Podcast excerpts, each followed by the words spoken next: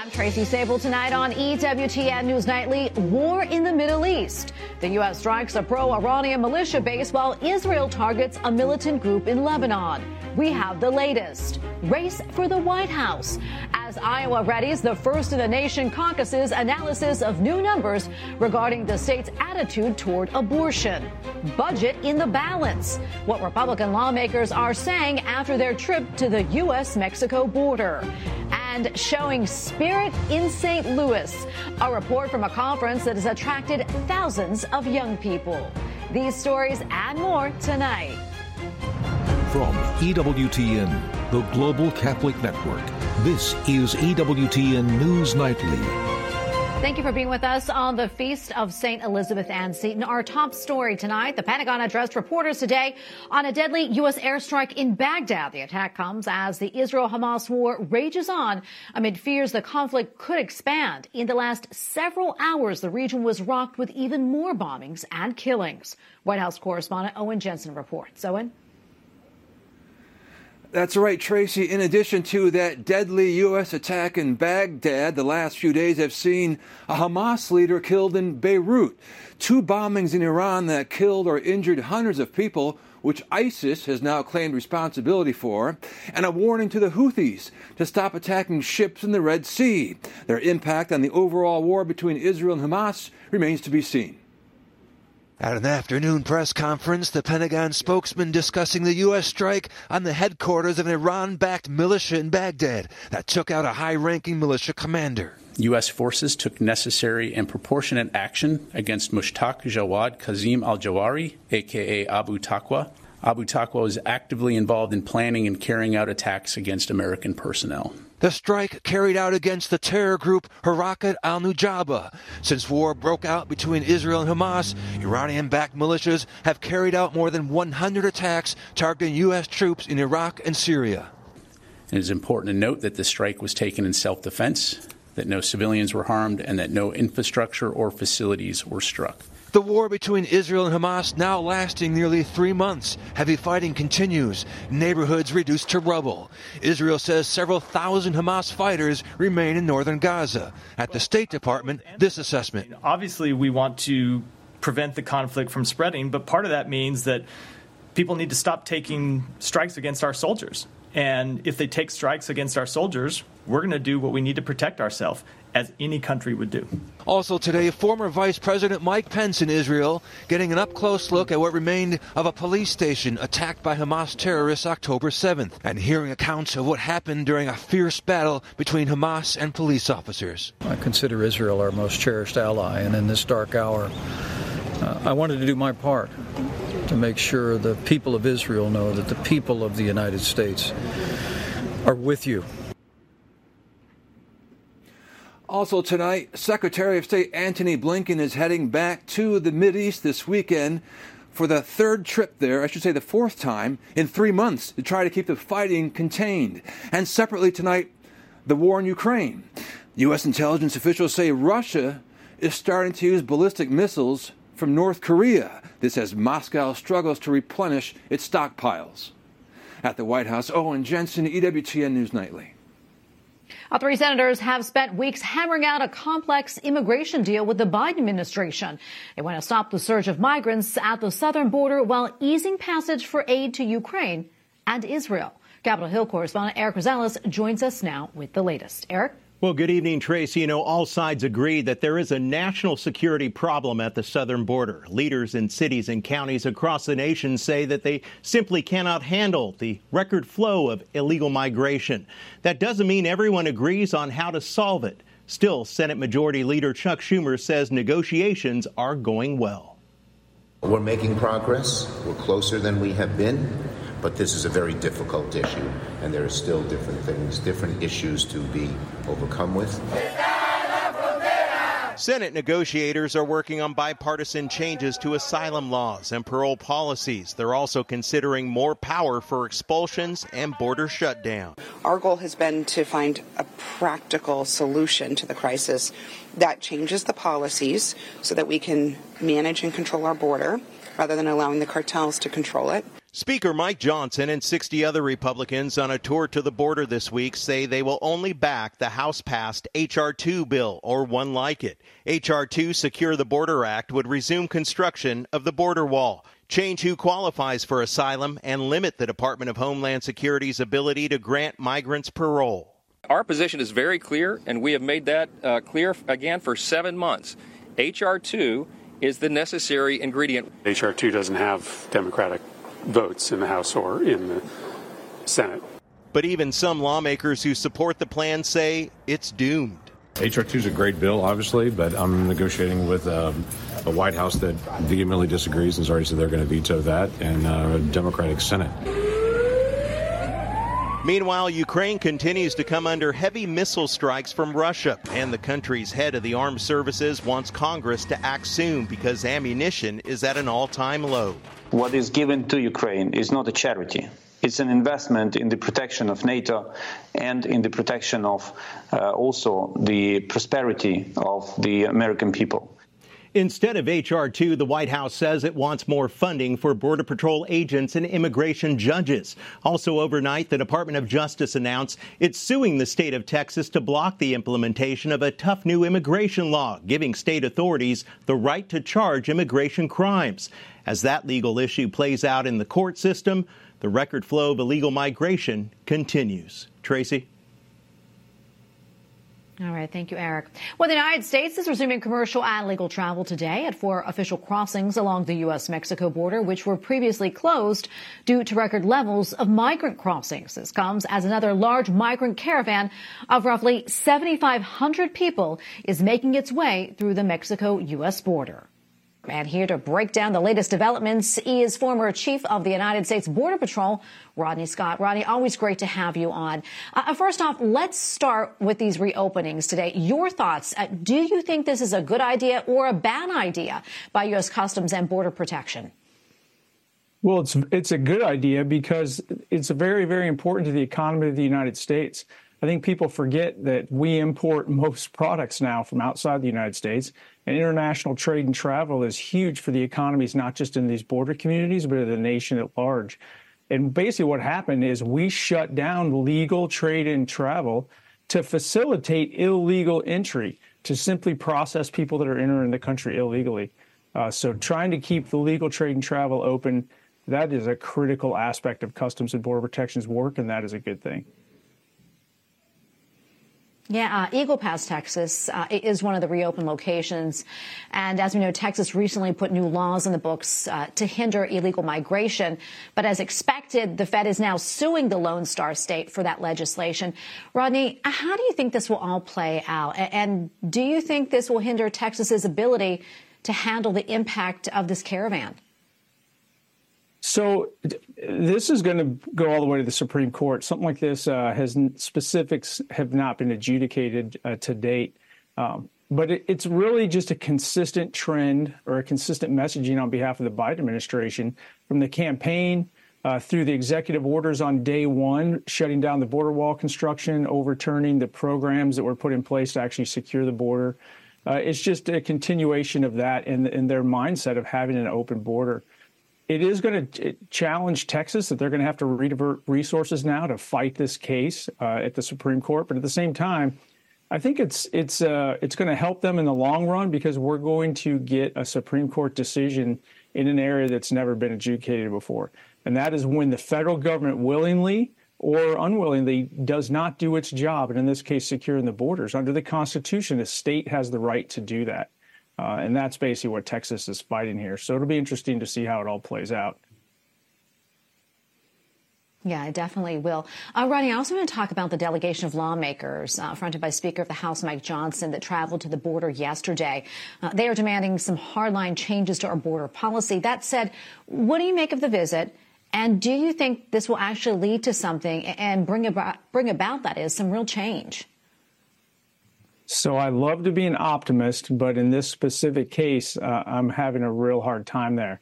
Um, the reason I state that is the delegation was all Republicans, the and they were the House. So the House passed HR two, which was very good border security legislation over seven months ago. It's just been sitting in the Senate collecting dust.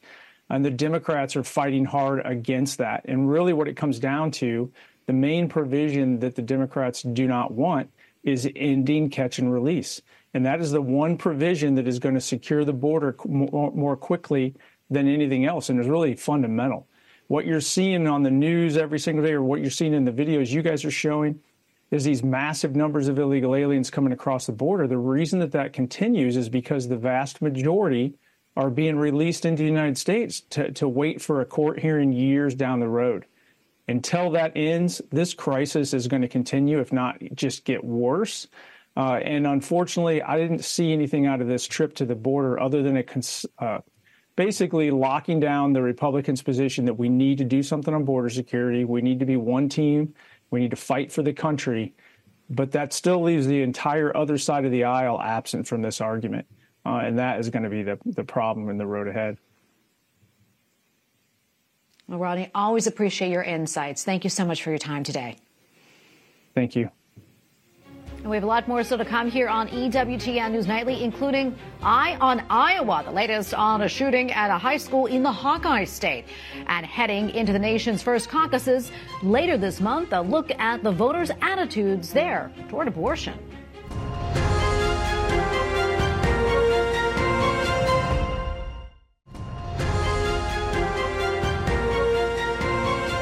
Police say a 17 year old who killed a sixth grader and injured five others in a shooting at an Iowa high school is now dead.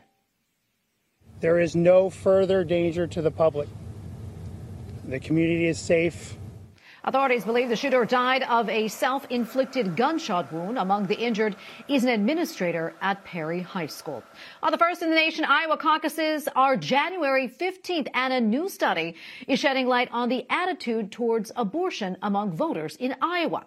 According to numbers from Pew Research, 52% of adults say abortion should be legal, while 46% say it should be illegal in most cases. For analysis, we turn to Christy Judkins, Executive Director for Iowa Right to Life. Christy, great to be with you today.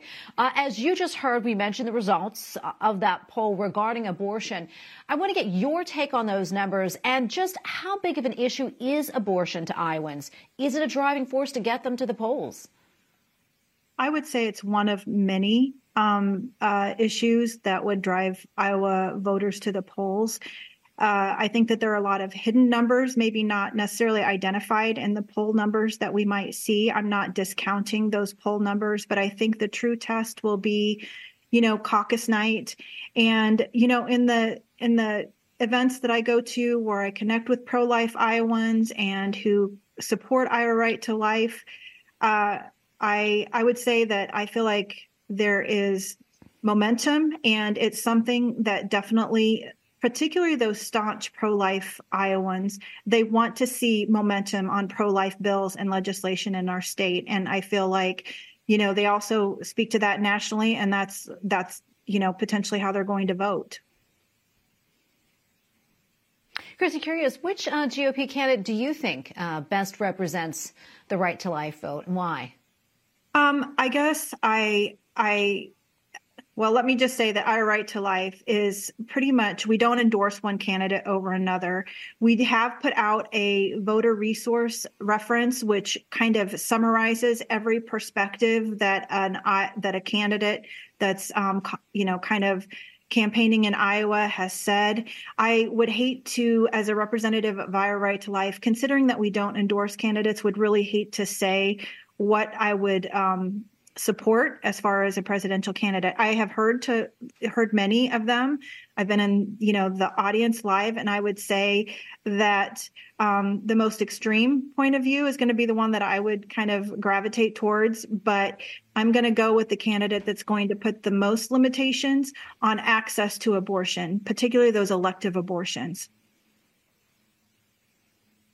Well, the candidate who really is the frontrunner right now, who I know will not be in Iowa, is former President Donald Trump. Uh, and he appointed several pro-life Supreme Court justices uh, to the court and has often called himself and been referred to by some as the most pro-life president in U.S. history. Yet in a September interview with Meet the Press, he said this. Let's take a listen. I mean, DeSantis is willing to sign a five-week and six-week ban. Would you support that? You think I, that I think what he far? did is a terrible thing and a terrible mistake. Christy, what do, what do you think of those comments by the former president? And how does Iowa Right to Life, you know, maybe view the former president? You know, I want to be very careful because a lot of people that I honor and respect support him. I would say personally that I feel like any person who is on the side of life needs to really educate themselves and understand what we're speaking to with regard to legislation. When you consider that a heartbeat can be detected at the time frame that, you know, uh, Florida and Ron DeSantis has actually you know, put into legislation and what Iowa wants to do here. You know, we are working to um, progress a fetal heartbeat bill here in Iowa, which would, you know, once the fetal heartbeat is detected, you know, they call it a ban, but we call it just basically saving the life of that baby because there is a detectable heartbeat. And that's the thing that identifies life versus something that isn't living. And so I would say that um, I don't really want to comment on Donald Trump per se, because again, a lot of people that I know and respect and I Right to Life doesn't endorse one candidate uh, over the other. But I guess I would just encourage any candidate to really reach out to Iowa Right to Life to gather information on fetal development so they know that when they're talking about an abortion limitation, when those babies can be killed in the womb, that they understand that from the moment of conception, that there is a viable human being there. Viability is always an issue with regard to whether abortion should or shouldn't exist at a certain time frame. Our right to our right to life believes that life begins at conception and we will fight tooth and nail to make sure that people are educated. And I guess that's all that we're really asking, you know, Iowans to do, those that might be on the fence to like to do, reach out to us. We're going to give them information. We're not going to you know, tell them how they can or cannot vote, but provide that resource so they know um, what the truth is about fetal development so they can hopefully have a basis for why they want to vote like they do and support a candidate like they do. Oh, Christy, we got to get going. Thank you so much for your insights. We really appreciate it. And thank you for all that you do. God bless. Thank you. You too. Take care. Bye. Up next on EWTN News Nightly, moving ahead, an update on the trial of a man accused of murdering a priest in Nebraska. Plus, the Vatican issues further clarification on blessings for same sex couples. Dr. Matthew Bunson joins us to discuss.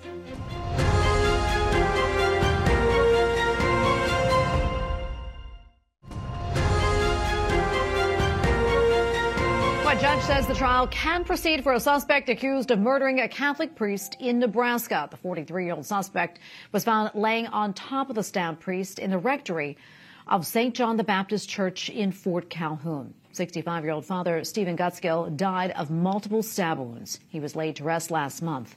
Prosecutors have yet to decide if they will pursue the death penalty.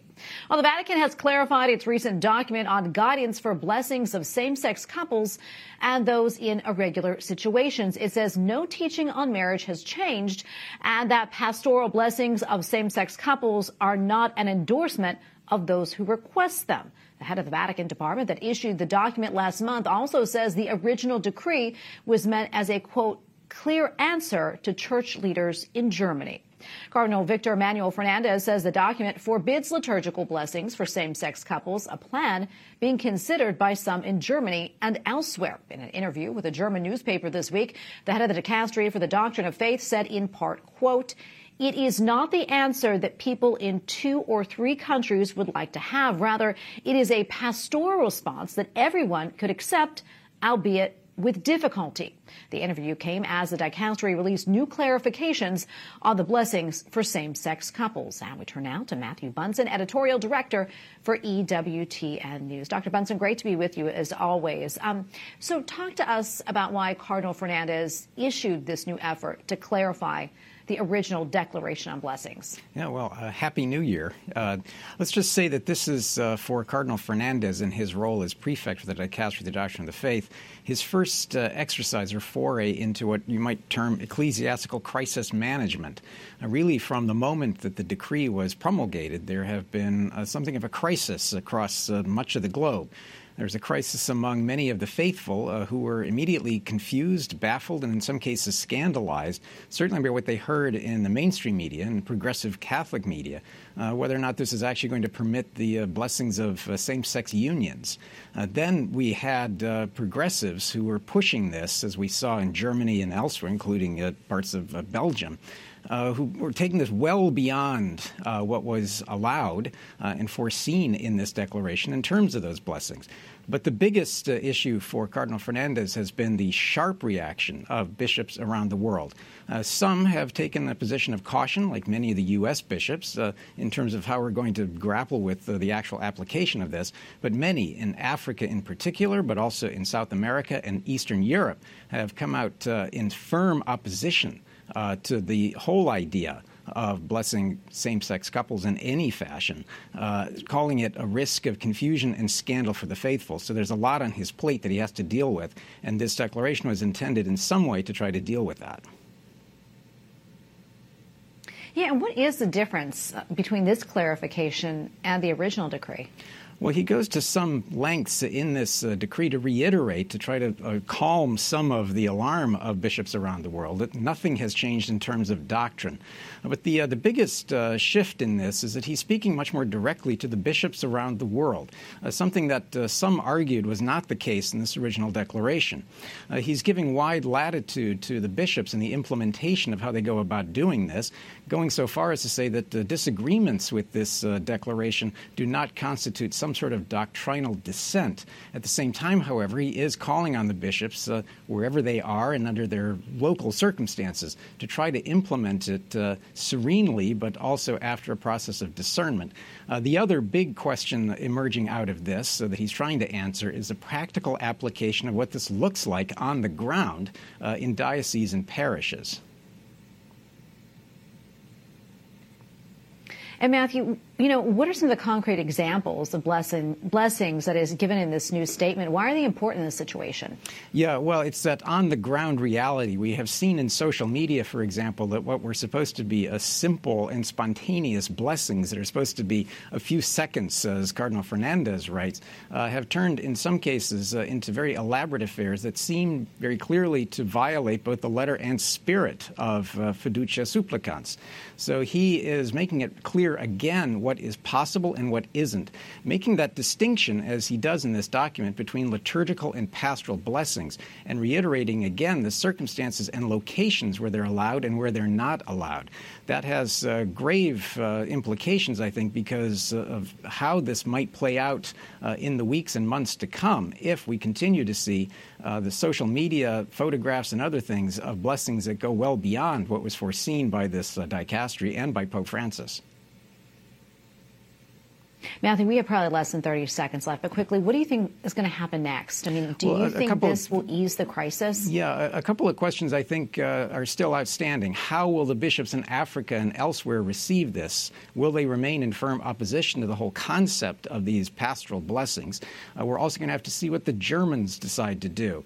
Uh, Archbishop or Cardinal Fernandez uh, plans to travel to Germany to meet with them to try to solve this crisis on that front. If they plow ahead, as they seem determined to do with their own synodal path, including blessings of same sex unions in a liturgical setting, uh, we could see this crisis uh, play out uh, quite into the future. Dr. Matthew Bunson, editorial director for EWTN News. Always wonderful to be with you. God bless. Good to be with you. And finally tonight, a record number of college-age students are joining bishops, priests, religious brothers and sisters, and others at a gathering in St. Louis. It is part of the Seek 24 conference held by the Fellowship of Catholic University Students, or FOCUS. Among the more than 18,000 registered attendees is Montse Alvarado, President and Chief Operating Officer for EWTN News. Thank you so much, Tracy. As you can tell, I'm here in St. Louis with the Fellowship of Catholic University students at their SEEK conference. And what is that word, SEEK? It's where all of these students from around the country come to find something remarkable their relationship with Jesus Christ. 18,000 young people who have signed up and paid to be here. They come for Mass, they come for talks. Father Mike Schmitz, Father Josh Johnson, all of these big names in the church that are here to give them the wisdom, the information that they need to carry on with the rest of their lives with a strong relationship with Jesus. So it's 18,000 young people, and of course, over 25,000 people total because the St. Louis community is benefiting from this as well. They are welcome to join in Mass, sacraments, talks, everything that is available to them through this conference. And you can see that I'm here in Mission Way, where all of the apostolates have their booths, of course. EWTN is here as well. And you've got apostolates like the Hallow app, the Augustine Institute, that all want to invite these young people on mission with them and men and women religious, orders like the Little Sisters of the Poor and the Sisters of Life. They're all here trying to invite young men and women into the consecrated life as well. And so those vocations we know we pray for and are so important. This is the 25th anniversary of Focus and also the 25th anniversary of John Paul II being here as well. And so we grab onto those moments of the Holy Spirit and know that that is what is going to carry us through this beginning of 2024. And watch out for the rest of the coverage that we're going to be doing straight from here in St. Louis. Mark Irons is going to have a report for you guys on Monday night, so don't miss it. This is Montse Alvarado from St. Louis at the Focus Conference for EWTN News Nightly. And we thank you for watching tonight. Remember, you can follow us on social media Facebook, X, and Instagram at EWTN News Nightly. I'm Tracy Sabol. Good night and God bless.